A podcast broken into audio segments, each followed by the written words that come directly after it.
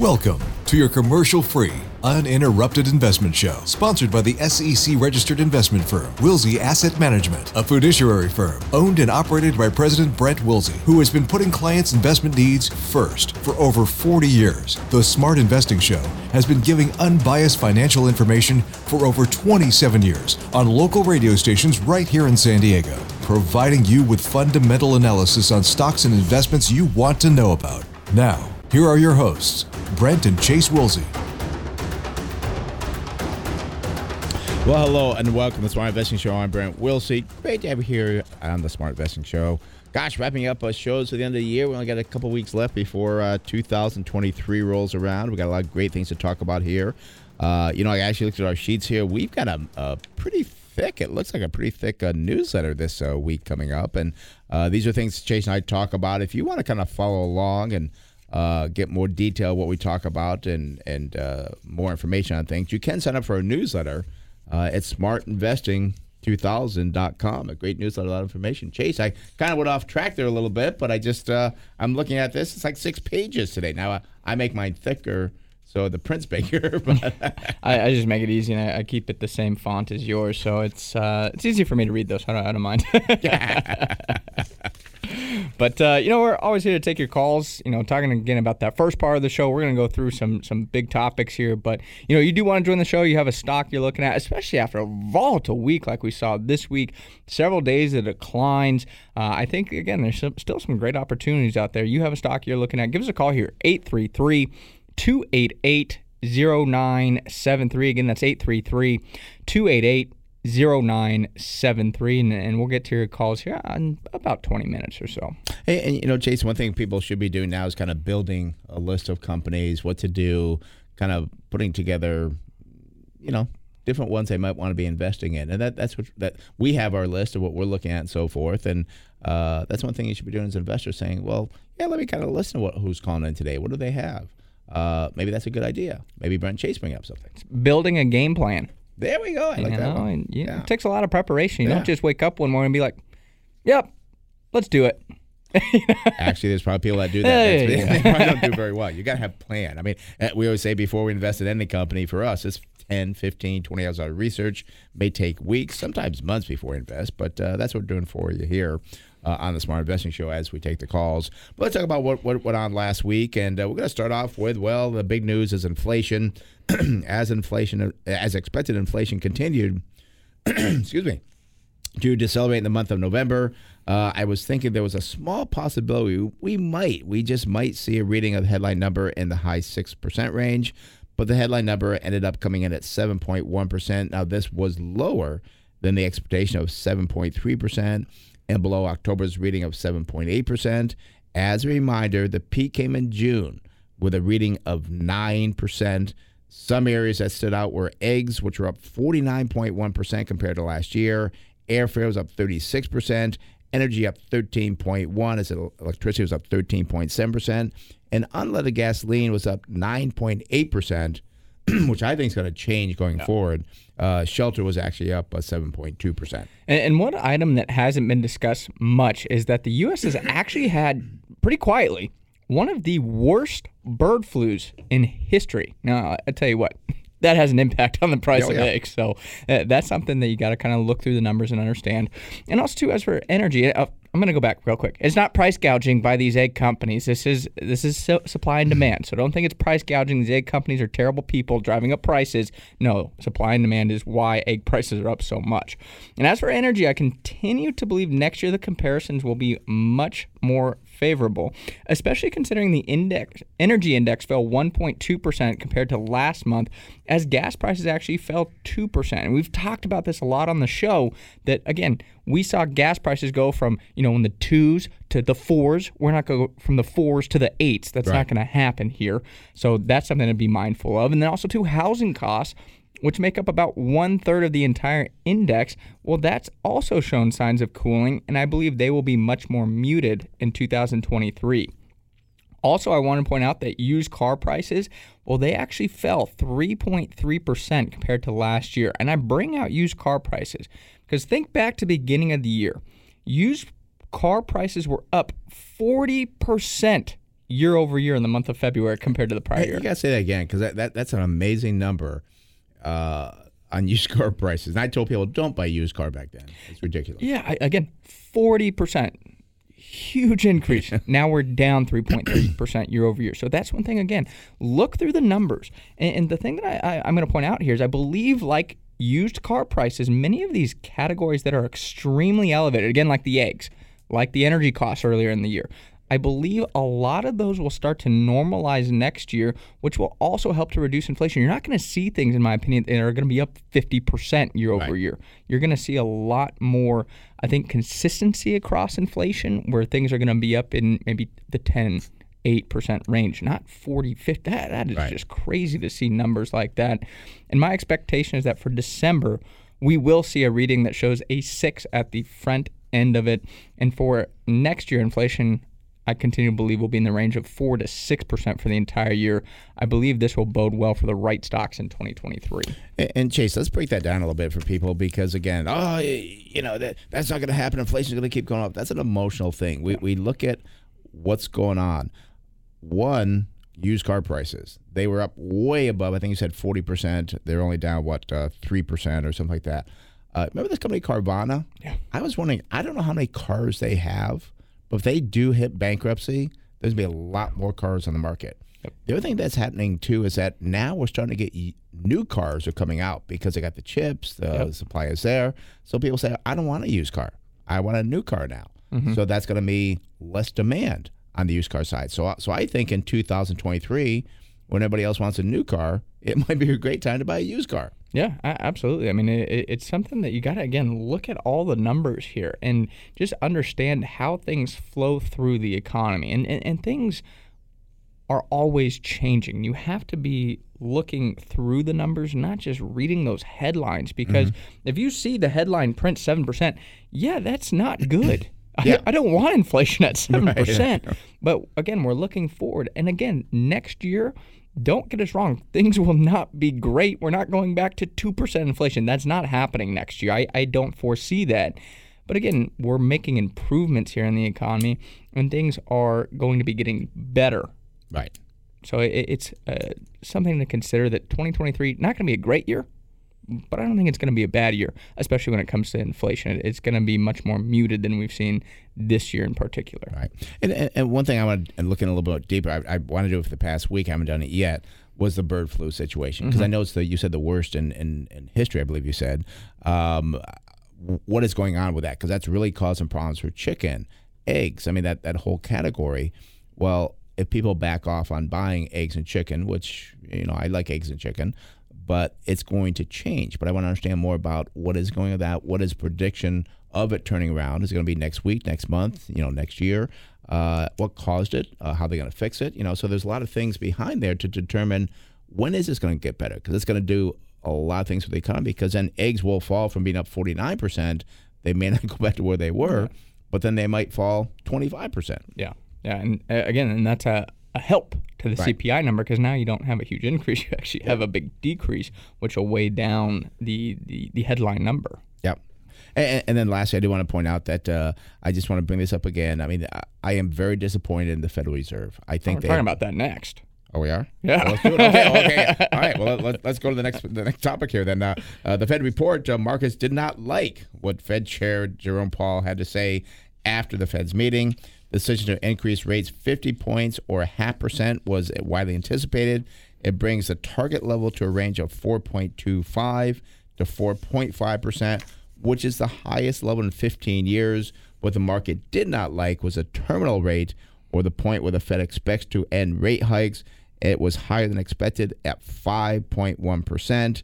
I continue to believe this would be too high as the Fed will give the rate hikes and quantitative tightening more time to work through the economy. Yeah, and uh, again, as a reminder, it's not just these rate hikes. The, the thing that doesn't make as much news, I'm going to say, is the Fed has been allowing a cap total of about $95 billion worth of bonds to roll off the balance sheet each month.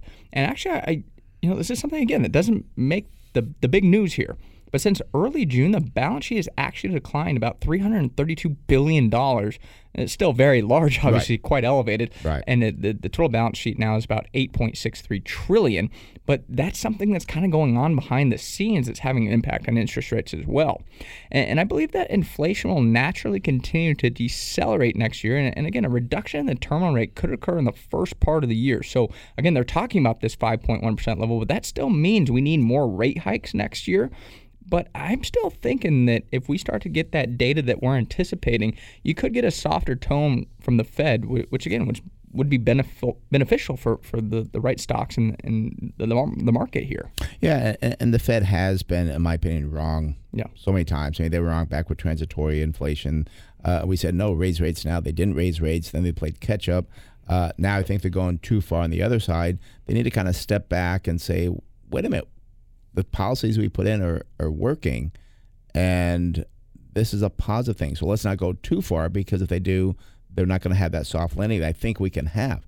And when I'm, I'm starting to hear as well, which I don't like uh, Jerome Powell talk about, he's not as concerned about the job market. If he does, if he does destroy the job market, then it's like game over. You, yeah. you, you really he needs to go. You have a truly hard landing at that point. Yes, yes. But he, uh, but I believe at this point in time, a lot of money in the economy. We got a good job market take your foot off the accelerator. Don't put it on the brake, but take off the accelerator so that you just maybe don't hike next time. Just and, and again, that's a big change. I think next time they're about a quarter point.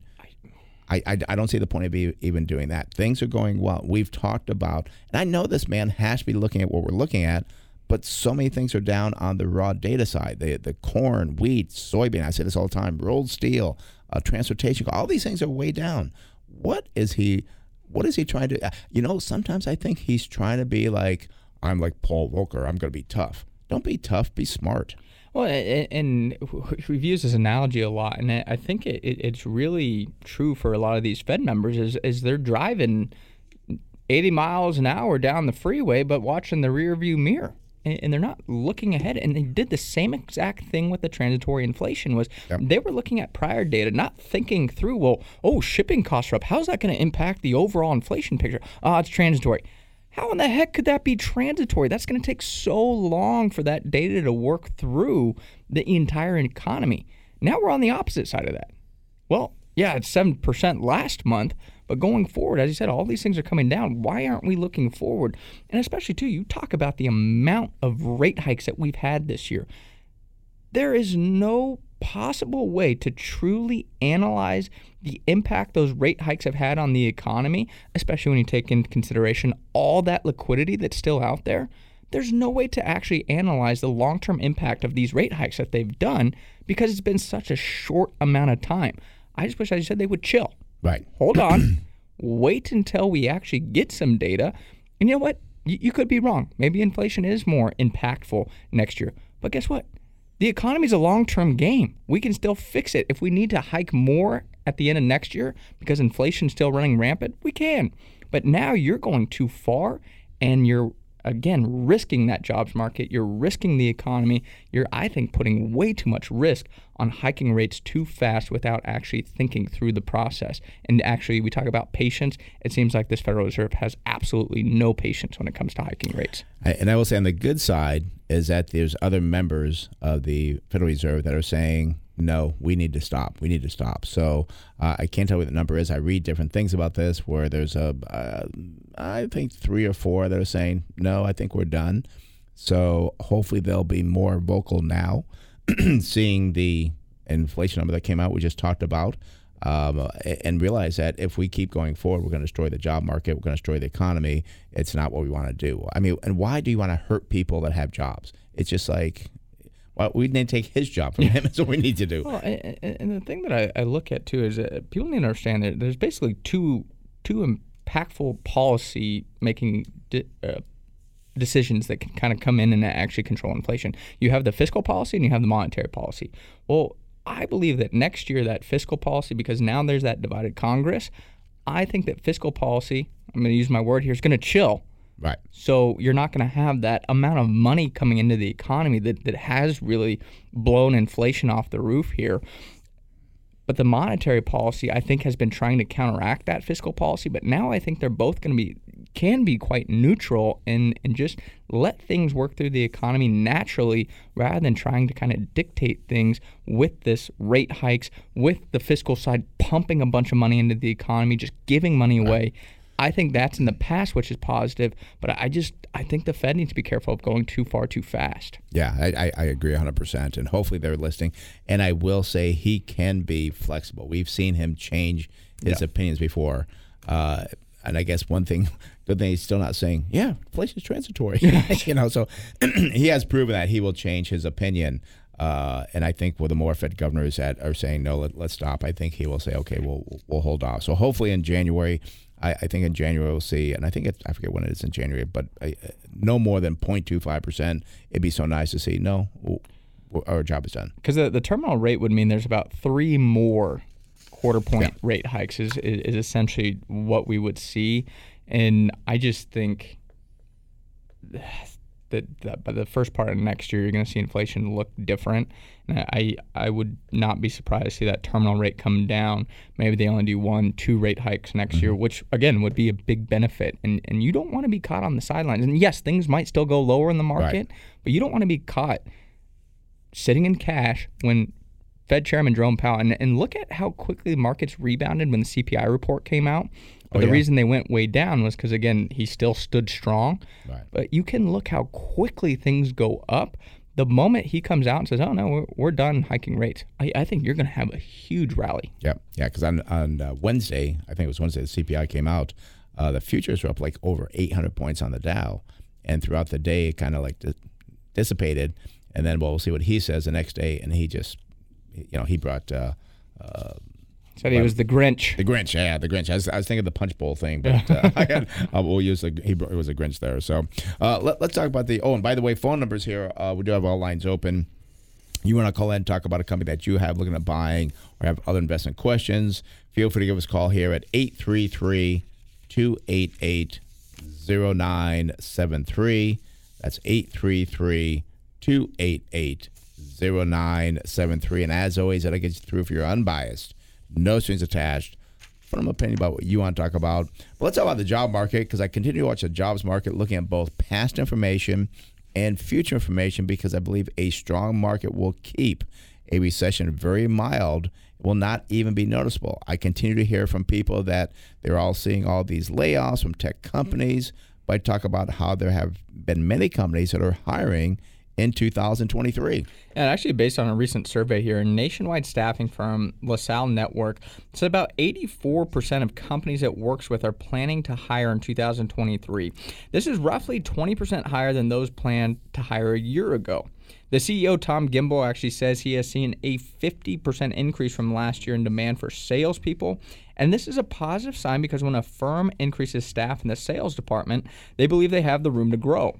So don't just look at the headlines of 10,000 people being laid off and at some big of the, at some of the big tech firms and think the entire job market is collapsing. Look at the overall economic job market because you actually can look that, that people, yes, they may be getting laid off at Meta or Amazon, but they may be getting picked up at uh, this probably isn't happening, but Twitter or you know Right. something uh, at a competitor. And there's other firms that are maybe uh, small to mid-size that are saying we'll take some talent from Right. Facebook. They they've got some knowledge from working there. Right. So there is still opportunities to to fulfill those jobs. You're not depleting jobs. There there's kind of a job transition is what I'm going to call it. Yeah, job transition is good, and and also too, I don't think leisure and hospitality ever got back to where it was before. Which uh, I, I still go out to restaurants and stuff, and they're just packed with people. They they they don't have enough servers, and and don't think servers don't make much money because again, we've talked about this before. I mean, servers now make thirty to forty dollars an hour, which is pretty good pay, uh, even at today's uh, inflation rate. But but things are changing. We got the the chip factories uh, being built in what Arizona, Ohio. Uh, there's a lot of good things going on, and the media will continue to try to talk about the negative because negativity news sells. We try to talk about what's going on with the investment side because we're looking at investing in businesses, and we know this past week, like, oh, it was terrible. Yeah, but it's because of what Powell said. He may come out this week, we can say nothing, or say, yeah, maybe things will change. And you're right, and people will miss that move up, you know, four, five, six percent just in, in in one week can happen. Yeah, and, and, and again, we're very realistic with our, our investing philosophies. We know we're going to go down. Yeah. We know it's going to happen, but but you, you can't time it. I see these talking heads on the, the news that say, oh, we're going down another 20% from here. And then after that happens, that's when we're going to start buying. And that's what that is such a dangerous game to play because what if it goes down? When we've talked about this before, what if it goes down fifteen percent? What goes down nineteen percent? Yeah, what if it goes down nineteen percent? All of a sudden, you're like, oh, it's almost there. I, I know it's almost there, and then it snaps back up to right where you were at, and now all of a sudden you're like, oh, well, now do I buy or is it going to go back down another 20 there, there's just no way to, to time it and you have to be okay with that volatility in your portfolio you have to be okay sometimes your portfolio is going to go down 20% and it's scary it's hard mm-hmm. i know but you have to look at the businesses, what they're doing, how they're going to get through it, because that down 20%, that's just a simple snapshot in time. It's not the value of the companies that you actually own, and, and especially the long term value of those businesses. Yeah, and, that's one thing that people have to realize that, you know, like, oh, you know, I'm glad I'm out. Like, yeah, you're glad you're out. And I've said this many times. I want to keep saying it for people because I've seen over my 40 years, so many people make the mistake of getting out because the you you feel that the, the badness of getting out, like, and you feel better. Oh, I'm so much better. But you'll never feel the time to come back in because it doesn't come on like a big wave as as, as things are bad news. So you you got to kind of realize that. So, but um, all right. So uh, the newsletter. I want to talk about the newsletter because again, I talked about it a little bit. But uh, this stuff we, we get, we do put on our newsletter as well, along with other topics. Uh, other topics we have in the newsletter for this uh, uh, this week was uh, we talked about farming, uh, we talked about video sharing, manufacturing chips, um, higher degrees. This was something that, that was pretty amazing. I, I, want people to kind of read. And we did mention retail sales as well and electric vehicles. So a lot of stuff in that newsletter. Uh, a lot of people get it, share it. You get it for yourself. You don't need to have a share, wait for somebody else. Just go to our website, smartinvesting2000.com. Again, that's smartinvesting2000 com, and you get that uh, free newsletter right there. And, and, we didn't have time to talk about it today, but the, the retail sales, I believe, was such an important report that came out this past week because the economy is kind of in an interesting spot right now. Like generally, you know, sometimes bad news is good news and good news is bad news in the market right. because of the fear of increasing rates. But when retail sales came out, that also pushed the market lower because now there was further fears of, oh my gosh, we are going to be entering a recession. We, we still think we're going to hit a mild recession next year. Don't get us wrong. But if you actually dig through the retail sales report, y- you can actually see some numbers that that I think it was very calming in terms right. of the severity of, of the concern of that report, it, it, wasn't as bad as the media made it out to be. As always, they, they're a little over the top in terms of how terrible things are. You dig through the numbers in retail sales, and, and, and things weren't that bad. Still not great. Right. that, that's the theme of uh, the show today. not great, but not that bad. not that bad, yeah. And, and, actually, and again, it comes back that read that headline. Read the headline, oh my gosh, retails are sound or, or terrible. No, digging in the data, like, oh well, wait a minute that's not right. Yeah. Well, that's not that bad. That's actually pretty good. They didn't want to point that out. So again, the the, the media just constantly, uh, all media it seems wants to be negative all the time. It's just like that's terrible for investors because you got to find the positive to say, yeah, I'm glad that the media is negative because it brought down the price of that company but I want to buy it because there's some good things there. So. Yeah, just very quickly, I, I know we got Jim waiting there. Just a quick comment is in particular with the retail sales that the month over month was a decline, so that was the negative news. Year over year yep. is still an increase. Didn't keep up with inflation, but you look at the way people are spending. Goods, yeah, we bought everything we needed during COVID. We don't need yeah. more computers, more phones, more yeah. electronics, more furniture. All that was purchased. So yeah, of course those sales aren't doing great, but the service side of the economy is still holding up and doing strong. Right. If we were heading into a severe recession, you wouldn't be seeing that. So you got to look at the dichotomy between those two sectors in the uh, uh, again the economy and, and and see truly how the overall picture looks. Not just oh my gosh, people aren't buying stuff anymore. Well, yeah, because people were at home buying stuff the last two years. Right. And, and, and yeah, and there's stuff out there that you want to buy, you can't get it because everybody bought it already. Yeah. So you, you got to look at those numbers and read the detail. So, all right, phone number is 833 288 0973. Again, that's 833 288 0973. Let's go down to Chula Vista and speak with Jim. Jim, you're on the Smart Investor Brent Chase. How can we help you? Oh, uh, yes, I'm interested in Mosaic. Uh, I already purchased them in the low 50s. Now it's uh, down to 45 or so, and I picked up some more yesterday in the 44s. And uh, it seems to me they're giving the stock away at these prices. Hmm. Okay, And well, the agriculture yeah, well, obviously going to be big in the future. You know, I mean, uh, food shortages and so on. Yeah. Well, I, I mean, I like when they say they're giving the stock away because I mean that could be a good investment. So let's take a look at uh, Mosaic uh, Company, uh, not in corporate, I guess. The symbol is MOS. Reminds me in the military. Uh, that's a symbol for your job title, MOS, but I don't know why that came up. Anyways, let's talk about the uh, company. Uh, their symbol is MOS. Uh, they're in the agricultural input uh, industry. Uh, shares float only 2.4%. That's good. Institutional ownership 90.7. I see what you mean here, uh, Jim. The PE ratio only 4.4 versus 7.3. That means it would take you about four and a half years to get back what you pay for the stock, which many companies, it's like 10 times that amount. So that's a great deal there. Price of sales looks good 0.9 versus 1.2.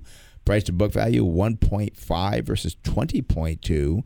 Price to cash flow 4.9 versus 7.3. And the PEG ratio, very good 0.3 versus 3.6. Now we do see earnings year over year. We're up 118%. That's very good. The industry was up 162%. The sales did climb by 68.4. That is better than the industry growth at 47.9. Now you only get a 1.3% dividend versus 2.8 for the industry, but they only Mosaic only pays 4.7% payout ratio versus 16.6 for the industry. So I think they could increase that dividend, which I think could help the stock out quite a bit. So I'd be kind of curious what the board of directors are thinking about doing uh, as far as that dividend goes. Uh, we do see that uh, uh, the, on the balance sheet, the current ratio 1.3 versus 1.6. Yeah, that's below the industry, but I'm okay with that. Debt equity is very good. It's 0.4 versus 0.8. Net profit margin 20.2 for Mosaic, but only 16.1 for the industry, so that's a positive. Uh, return on equity 32.2 versus 23.1. That's a positive. Gosh, I, I see a lot of good things for this, Chase. Let, us see what we got going forward. Yeah, well, it, uh, it is a uh, fertilizer company, so it's uh, uh, you know it could be a little stinky, I guess. But oh, that, that, oh, I almost said something. I almost cussed on air, so I didn't say that. well, one thing I look at too is it, they do have assets that include phosphate rock mines in Florida, Louisiana, Brazil. We've talked about Brazil here on the show and uh, some of the issues in that country. Also to uh, Peru. So there's some Ooh, some yeah. some countries that that I always get a little bit concerned about. I, I'd just be curious how much of their product comes Mm-hmm. from from those particular mines. But uh, looking again here more at the numbers, the current price for Mosaic is forty five dollars and thirty six cents. The high here, wow, seventy nine dollars and twenty eight cents. The low, thirty four dollars and fifty eight cents. I see year to date here still up sixteen point six percent. So it's done well in that time frame. Uh, market cap, good sized company, fifteen point four billion. Now you go forward to December two thousand twenty three. I do see estimated earnings per share of nine dollars and ninety two cents. That gives you a phenomenal target sell price of one hundred sixty four dollars and sixty seven cents. So well above that current price of forty five thirty six. One thing I do want to point out is this company I think is having peak earnings this year. Mm-hmm. So right now they're estimated to have eleven dollars and eighty eight cents for 2022. So next year they're looking for a decline of 16.5 percent. Then I can go out to December 2024. Now you get less and less analysts. So next year you have 20 analysts. 2024 you have 13 analysts, but they're looking for another 27 percent decline in earnings in 2024. So I I have this kind of similar feeling with refineries, with oil companies, is what could happen is you get these very great target sell prices, but uh, what happens in 2024? The low estimate's three dollars and seventy four cents. That occurs. Now all of a sudden that multiple goes from being three, four to now it's you know 16, 17. And now you're like, oh gosh, well, now it's not that great of a value. So you do have to kind of take into consideration those peak earnings right now are elevating the earnings, which is depressing that PE multiple. So you have to take that all into consideration. It, it's a tough act, and that's one thing that's very difficult with commodity type companies is there's going to be big cycles in the prices for those commodities. And, and actually, too, I mean, I know energy is part of the fertilizer business, and, and that's a positive going forward because energy is down. Now, the thing is, it's going to stay down where it is. I don't believe oil is going to stay where it is. I think it's going to go back up. But you really want to look at this company, and I would I'd be waiting to see the 2024 numbers and get more analysts on that because I like what I'm seeing. But you'd hate to buy this company now, Jim, and then you know two months later, like oh. Those earnings came down from I think you said nine dollars ninety nine cents. I'll call it ten. Uh, now they're at six. Oh, that's not such a great PE. So I, I would be. I like this. I like what I'm seeing, but I definitely want to be patient. Uh, and also to understand you said about Brazil and some other countries, Peru. Peru. Yeah, so you you got some risk there. That's that's probably why the PE is at, at four because that risk with the uh, other countries. I, I think it's more the, the volatility of the earnings. volatility too. Yeah. Yeah. So Yeah, it, the, the earnings are just all over the place for for this this business. If you look at the long term, yeah. it's very cyclical. Yeah. So so Jim, I was excited at the beginning because I saw those light that nice little PE ratio it looked really pretty good. And then again, and, and we only spent probably what three minutes here digging into this. We found some things that be very very concerning. So if we were to buy it, I, I would kind of considering it and like, eh, I don't know. I think I uh, do like how simple the business is, though. I mean, it's Yeah, not anything fertilizer. complex. You're gonna still need fertilizer, so Yeah. it, it's it's a good business, a business we'd be interested in. I just would need to get a little more understanding of, you know, what's gonna happen when you're not at peak earnings. Can they sustain, you know, decent earnings, or is the the earnings just gonna fall off a cliff? That could that could be quite detrimental. I, I'd honestly look back over the last ten years and kind of see how the earnings picture has changed each year because they may be having the best earnings they've ever had, but you can maybe see different cycles before where their earnings go up 50% and then the next year they fall 20 30% and it, it could just be a very cyclical business which is always difficult to kind of time in the market Yeah, and Jimmy, to get that low dividend, I wish that was a higher dividend, at least two and a half to three percent. But um, yeah, so uh, we're not saying to buy it now. We're saying kind of wait, see what goes on with it. I think you said you hold it. Is that correct? That's, that's correct. Yeah. Is it a big part of your portfolio, percentage wise? How much does it make? No, No. Yeah. Yeah. So yeah, I'd, I'd be a little bit careful with that. I wouldn't buy it right now. I'd, I'd kind of watch it, maybe learn more about the company, and maybe look at buying it maybe in uh, January, February. So, alrighty. Yeah. Okay. Yeah. Thanks a lot. Okay, Jim, thanks for calling. Have a good one. Okay, bye bye. All right, that is over the phone line 833 288 0973. That's 833 288 0973. Uh, I was going to go to to Gene, but I see Harrison there as well. So, so Gene, hopefully you're going to hold on for a couple minutes because I did want to talk to Harrison this morning because he's, he's talking about the sole proprietor or S corporation part two. So, uh, Harrison, good morning. How you doing? I'm doing well, guys. How are you doing? Good, good. I saw the part two here, so I, I said, well, gosh, I, I hope Gene can hold on with us here because I want to find out about part two. We did part one last week, so you better get a little recap on part one. Right. So last week we talked about one of the tax differences between an S corp and a sole proprietorship, and why an S corp can look more attractive because with the S corp, only the wages that you pay yourself are subject to that 15.3% self-employment tax. Um, the profit is not. Where if you're a sole proprietorship, all of your income is subject to self-employment tax. So Today we'll look at it with a little bit different angle um, with something that is called the qualified business income deduction. So between tax years 2018 and 2025, so for the next few years, you can claim a deduction that is worth 20% of your income um, on the federal side. So if you are a sole proprietorship, we'll say, and you have a profit of 250 grand, 20% of that would give you a $50,000 federal deduction. If you have the same income, but you are an S corp and it's split, let's say 50,000 wages and 200,000 profit, and you want to use this qualified business income deduction, that 20% deduction only applies to the wages that you pay yourself or $50,000. So you get a much lower federal deduction. Uh, it'd be $10,000 instead of 50. So this is another point where you have to look at well, with the S corp, you get the savings on the Social Security and Medicare taxes, but you also can then limit how much qualified business income deduction you're getting. Now, the QBI is what it's called. Um, it has different phase outs. So if you have taxable income above around $340,000 and file jointly, and your business is also considered a specified service trader business, which means it's uh, it's in health, law, accounting, actuarial science, investment, consulting, and there's a whole list of them. If your business is one of those businesses and your taxable income is above that limit, then your ability to claim that 20% deduction just gets phased out. But this is also something that you really need consider from a tax perspective when you're looking at, well, is the S corp better or is the um, sole proprietorship better? uh, in addition to that, between the the way that you pay yourself your wages and your profit in the in the companies, another component to look at is your uh, retirement plan contribution. So if you have a, a 401k or a SEP, your contributions with the sole proprietorship are based on your profit, where if you're an S corp, it's based on your wages, which are you know usually lower. So in some cases, if you're a sole proprietor, you can put more into a retirement plan, which gives you a larger deduction on that side as well. So you know, it, every situation is different and complex, but you need to understand these different layers of taxation when you're looking at your business, where you are in your own tax brackets, um, how your business is set up, what the growth is, and, and ultimately how you should structure it to, to pay yourself to avoid the most taxes. And, and Harrison, I have a question for you here. I, kind of two questions or statement and a question, I guess.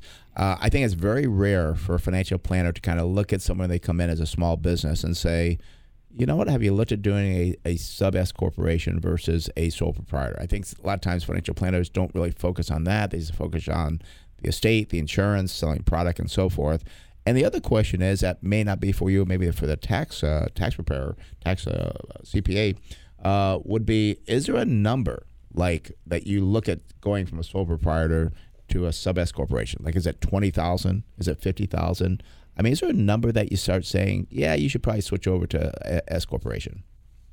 You know, there there might be a number. I'm not sure what it is because in every situation we break it down and look at it because it's not just the income amount that that retirement component and the contributions also really factor into it. For example, you know, if you're trying to stash as much away as possible into retirement accounts, then you want to have either higher levels of wages or sole proprietorship so that you can contribute more profit sharing. And then maybe you have a spouse that's part of the business and you're going to contribute to them as well. So you get those deductions. Um, I would say usually S corps are more favorable than sole proprietorships from a, a tax perspective, and, and usually there's some wiggle room in how you can structure it. But um, again, it's how much are you trying to save for retirement? What is your income? Um, is your spouse involved? Do you have employees? What bracket are you in? Uh, and then, you know, that just looking at those, since there's quite a few considerations, will tell us, well, which one really looks more attractive for, for the person. And, you know, the other thing is with this QBI income, this only lasts for, um, you know, through 2025. So we've got, you know, just a few more years of that where the S Corp um, self employment tax, avoiding that is always going to. So again, uh, no easy answers. That's why it takes you two or three hours when people come in for the for the uh, initial uh, appointment that you do for the financial planning side. Harrison, thank you very much. Uh, have a great weekend. We'll see you on Monday. All right, thanks, guys. We'll see you Monday. Okay, bye bye. Again, that's our financial planner, Harrison Johnson. Uh, give him a call at the office, 858 546 4306. That's 858 546 4306. Or go to the website, Smart Investing 2000 com. That's smartinvesting2000.com. You can contact him there. But again, he is a financial planner that, that I, I think is the best in San Diego. Uh, we've had a lot of other people that were at other financial planners. They came to Harrison. They go, wow, my guy never covered that. And oh, talking, this is financial planning. Yeah, this is financial planning. We're talking about some well-known other financial planners, and they go, yeah, my guy didn't do that. My guy didn't do this. Yeah, so I mean, he is I the, the best in San Diego. If you don't believe me, check it out yourself. Yeah, yeah. 858 546 4306. I almost gave my cell phone number. Work number is 858 546 4306. I'm not very sharp today because we had our, our Christmas party last night for our office.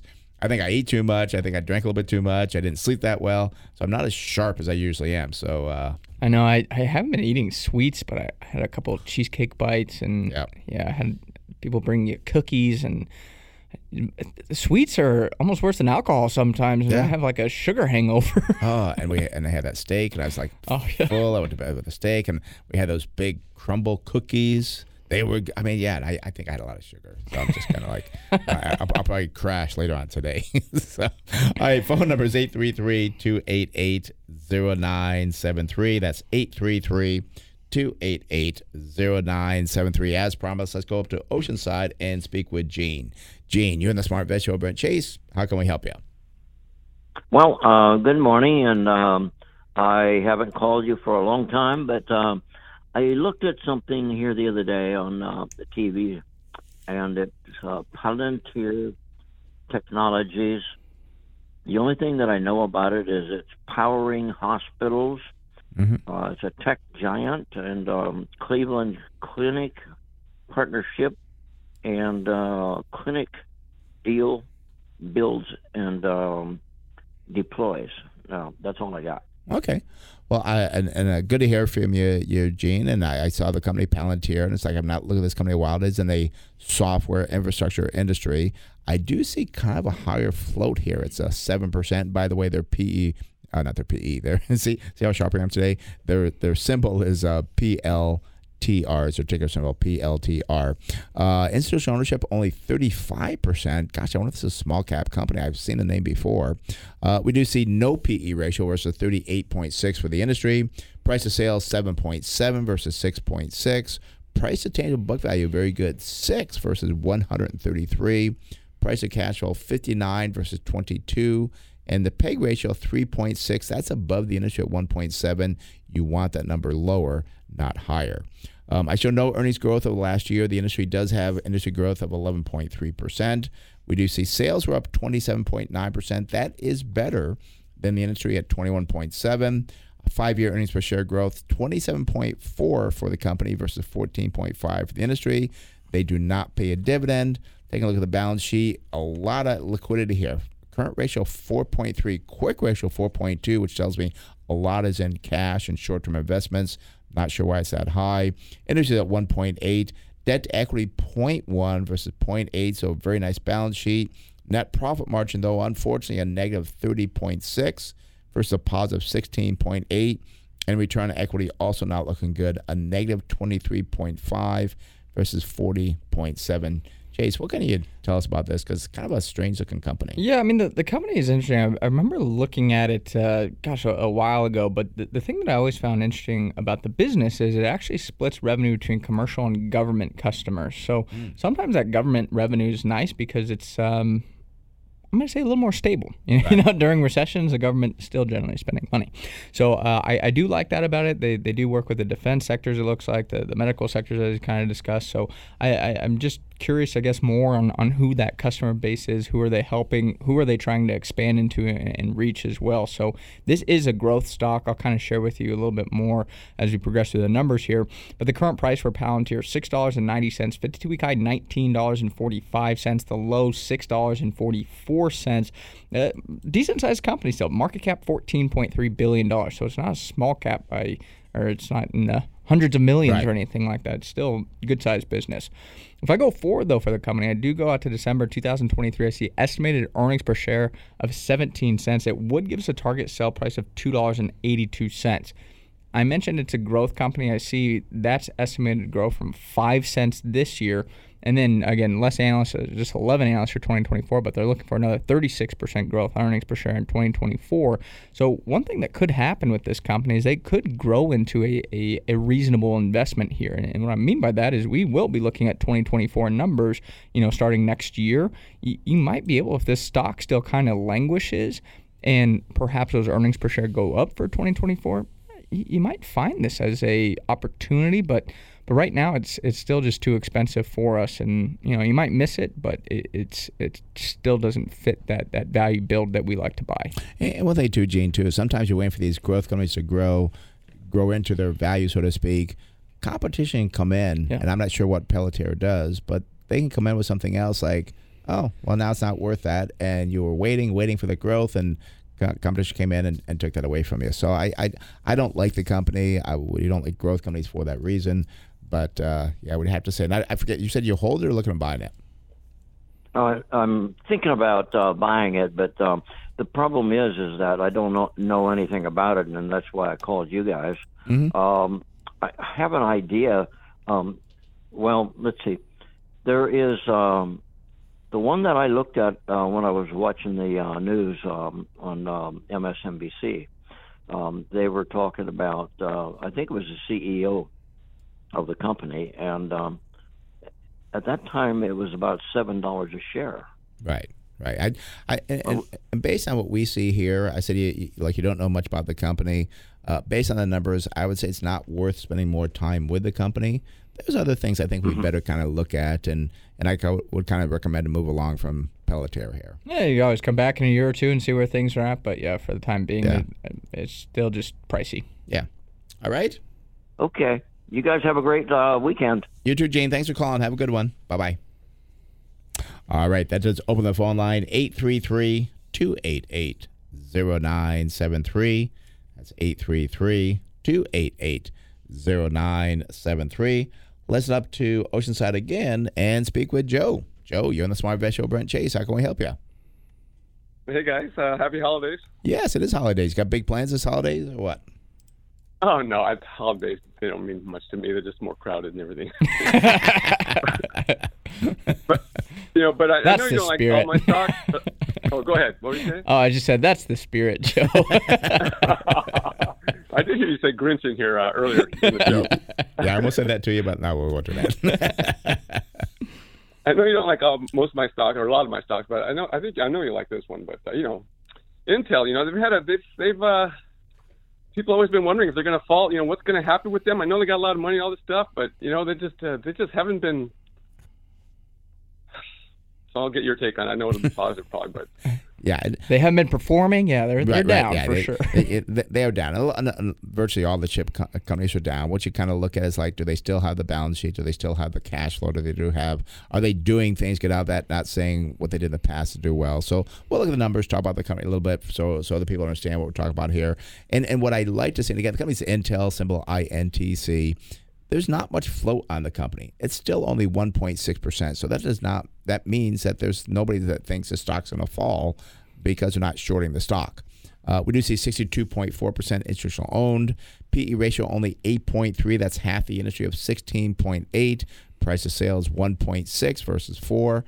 Price to book value very good 1.7. The industry's at 460 and price of cash flow is 8.1 versus 12. So you you got some good valuations for Intel. What we do see on the downside for Intel, their earnings per share last year are down 37%. Industry was up 38.8 and their sales were down 11.4 when the industry was up 14.5. You do get a very nice dividend from Intel while you're waiting for the stock to go up. It's 5.4%. They only use 44% their earnings to pay that out. Uh, they have paid that dividend for seven consecutive years. Look at the balance sheet. You got a current ratio of 1.8 versus 2.7. That's good. Debt to equity for Intel is actually lower than the industry. It comes out with 0.4 versus 0.6. And the net profit uh, net profit margin for Intel is 19.1 versus 23.5. Return on equity 13.3 versus 27.3. Uh, so I mean the numbers look pretty good for Intel.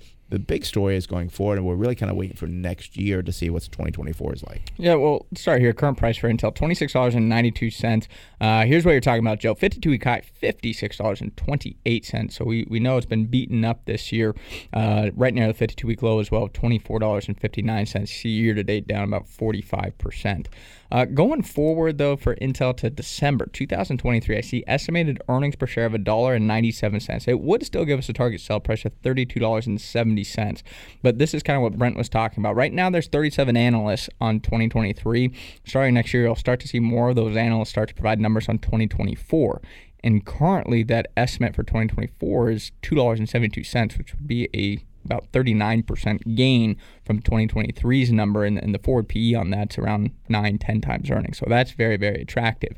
What's interesting about Intel is this stock could become a growth stock. Sounds crazy, mm-hmm. but it very well could. And the nice thing is, you're getting nice value with it, and you could have potential growth down the road. And I, I think Pat Gelsinger, the CEO for Intel, is phenomenal. I think he's doing a great job. It takes time to implement his his processes in the company, though. But I, I think everything that he's discussed has has kind of come to fruition. And I think he's really on top of the semiconductor space. Because remember, when the whole semiconductor shortage was happening, he's like, "This is going to take a while." And other people, "Oh, it's six months." right. But I think he really understands the business, and I, I, I truly believe he's the right man for the job. And the nice thing is, it's not just like, oh, well, you know, it's hope and pray. you still have the numbers to back that up with a good CEO. And I think he's got a good plan in the foundry services. And, and also, he's talked a lot about the five nodes in four years, which mm-hmm. was a big problem with Intel under Bob Swan, the, the prior CEO, who was a CFO, was not an engineer like Pat Gelsinger. So a lot of information there for you, Joe. But it, but I, I, still like Intel. Yeah, and, and Intel does have the financials to get through. There. They got the cash flow. They've got you know a good balance, balance sheet, yeah. and also to in the meantime, investors get to collect that 5.4 percent dividend. So, uh, and when we buy businesses in our portfolio, Joe, we're only always looking down the road three, four, five years. That's probably the play with uh, Intel here. It's not going to turn around next week, next month, but we like it. And while you're waiting, you get that again that nice dividend. So it's it's it's and you know it's been kind of hard in our portfolio. Been disappointed with the company, uh, with the stock, not the company. Yeah. Uh, and they got a big boost from from like everybody from COVID. All the the laptops were were sold. Well, now that that kind of dried up for them. So now they're working on phase two of the building the the foundry business there. Mm-hmm. So, already, you know, as long as long as the other um, you know semi companies don't keep outdoing them, you know. Yeah, and, and that's a that's a big thing. But the interesting too is they've talked about working with Nvidia on their yeah. foundry business, and it, it's it's something if they can make that pivot to a foundry and, and effectively do it. The only real big foundries out there are Taiwan Semiconductor and Samsung. Right. There, there's no true American foundry company out there that, that can compete. If they can compete against those, I, I think that really gives them a leg up. And, and also, too, it's kind of funny. You go back over there, you know, the last 20 years, AMD and Intel have kind of always been battling mm-hmm. back and forth. And, and AMD is in the lead right now. But sometimes it's nice to buy the company that's not in the lead because if they can change that, then that stock can do quite well. And, and let you know too. That's uh, a big if. Yeah, yeah. that's a big if. But that, that's where the, the belief in Gelsinger comes in, and, and the, the capital that they have allows them to to to compete. Right. And I was kind of disappointed that uh, Apple did choose Taiwan Semiconductor over Intel. Maybe Intel wasn't ready for for that yet. But I was kind of hoping when they're talking about that, that it's going to be Intel, not Taiwan Semiconductor. And I still get worried about Taiwan Semiconductor with the China situation. So I think Intel could be the superhero down the road here. Especially they're, they're working not just in, in the U.S. They're building foundries in Europe as well. Yeah. So I mean they're, they're I think really trying to diversify that foundry business all across the globe and trying to pull some of the manufacturing capacity out of just the uh, Asia area, yeah. which yeah. which I think is a big potential risk to companies, and I think companies are starting to realize that. Yeah. So, Joe, you. Yeah, I'm hoping they do well. You know, because I ended up picking up some on Friday. A good time to pick it up, so, I think. Yep, I was going to ask you. Yeah, I thought, I thought, so. nice five five point four percent dividend. That's a nice nice yield there. Yeah. Well, Joe, we, we yeah. are going to wish you a Merry Christmas. We hope you have a good Christmas. Get a little little spirit there. Go out to no bah humbug. Right, no bah humbug. Oh uh, no. There's no bah humbug here. I bought my own uh, Christmas present.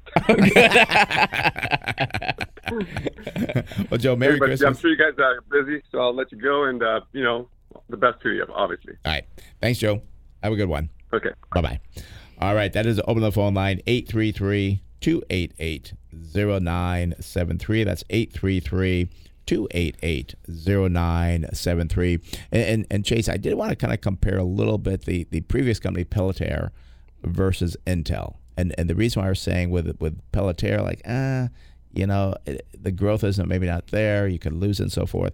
It doesn't have the financial foundation that you can feel comfortable with. With Intel, it's got the good balance sheet. It's got the, the cash flow. It's got a nice dividend. Um, maybe you'll have a bigger hit if Pelletier hits, but I think Intel is a much wiser play. Yeah, and that's how we invest too. Is we we're not trying to to find companies that that are the next big winner, but we're not also just buying deadbeat companies that, right. that are are kind of dying. I'm going to say, right. You know, we always say the Polaroid camera, for example, where where Intel they're going through this restructuring. They have the capital to invest in the business and, and implement this restructuring plan that can r- return them to a growth profile. And, and it reminds me several years ago. I mean, we've talked about the comparison with Microsoft or even Apple. Apple several years ago was both a value company and mm-hmm. a growth company. We I held think it. We did. We yeah. did. And we've held Microsoft in the past as well. Yeah. And the thing is, I think Intel could potentially fit that that build in 2023, perhaps 2024, where now it's it's again growing double digits on the earnings, potentially on the sales as well. that's a great growth rate, Mm-hmm. and you're still getting a great value for it, plus a great yield. I, I mean, there is a lot of potential in Intel, but guess what? The downside, it, it could be more. There, Right. there could be more negativity out there if you know we do hit a recession and so forth next year. Could weigh on semiconductors even further, on the computer chips, on the servers, and so forth. But I, I think you look again, 2024, 2025. We know we've had this discussion a lot. We need semiconductors. They're not going anywhere. They're actually being used more and more in everyday life. We need to to have that capacity grow over time, and I think it's a great stock to be patient with. Right. And, and actually, we got some big things coming up for our company next year. Uh, but we're looking at for our company the same thing we would look for companies to invest in. We don't expect to have it pay off in, in six months. We look down the road two, three, four, five years. That's how we invest the same way. We're looking for business that can do well two, three, four, five years down the road, which these are things we did back three, four, five years ago that are benefiting us now that we don't have this big downcline like everybody else had. And that's so important because when you have that big downcline, it takes a lot to get out from that. Or if you're down, you know, five, six, eight percent, oh, well, okay, it's you don't like it, but you don't have to do that. And those are just examples. I'm not saying we're down those numbers. Yeah. I don't want to get any trouble with the SEC. I mean, we're not we're not giving out our performance. Yeah. Uh, but I'm just giving an example. If you're down 20% versus down 10% under that, it's a lot harder to get back from 20% than be down 10%. All right, I was just looking at Cathie Wood. She's Yeah, down still 65% year to date. Did you hear she bought more More Tesla. Tesla? Yeah. I, I, I, I mean, you got to give her credit for that. She definitely is tenacious. Yeah, and I think she's been buying. And it's funny, she she steps in and buys more. Like she stepped in and bought more Coinbase uh, earlier this year. Coinbase just hit another 52 week low, and it's like I just, uh, uh, she's. We I could, don't know. We could short her. Is what we should do. there- There's a fund now that that's Oh, short ARK. Yeah, yeah, they're probably doing very well. It has done well. All right, let's go uh, real quick. I just looked up. I thought we had more time. We did. Uh, let's go to Val in San Diego. Val, you're in the Smart Investor Brent Chase. How can we help you? Yes, I am looking at the uh, offshore oil transport uh, business, and uh, in that connection, the company that intrigues me uh, is not really a transport, but it's an exploration business. It's called Interocean. The, uh, the symbol is RIG, R-I-G. Oh, okay. We we, we got the the wrong symbol there. Let me just change that over for you. Yeah, because you had something different there, and I was gonna say that's that's good. Uh, and Transocean's been around for a long time, so let's go quickly over the numbers here for you. Uh, Transocean. It's Interocean. what's that? It's Interocean. Okay, well, actually, when you said rig, R I G, comes up Transocean. Okay, We got the Go wrong ahead. symbol. Is that, Yeah, I'm seeing it as Transocean on both my sources here. So Yeah. okay, it's it's RIG, R-I-G. Okay, good. Okay. Uh, oil and gas drilling, wow. Uh, float uh, on the short, 18.5%. Institutional ownership, 58.3 No PE ratio, same as the industry. Price of sales, 1.1 versus 0.5. That's not good. Price to tangible book value, 0.3 versus 2.0. That could be positive, but you got to understand what those uh, assets are. Price to cash flow, 6.4, same as the industry. No earnings per share growth. Sales growth down 1.3%. Uh, not as bad as the industry, down 31.7. They do not pay a dividend. We do see a balance sheet current ratio 1.6 versus 1.8. That's good. Debt to equity 0.6 versus 1.3. That's a positive.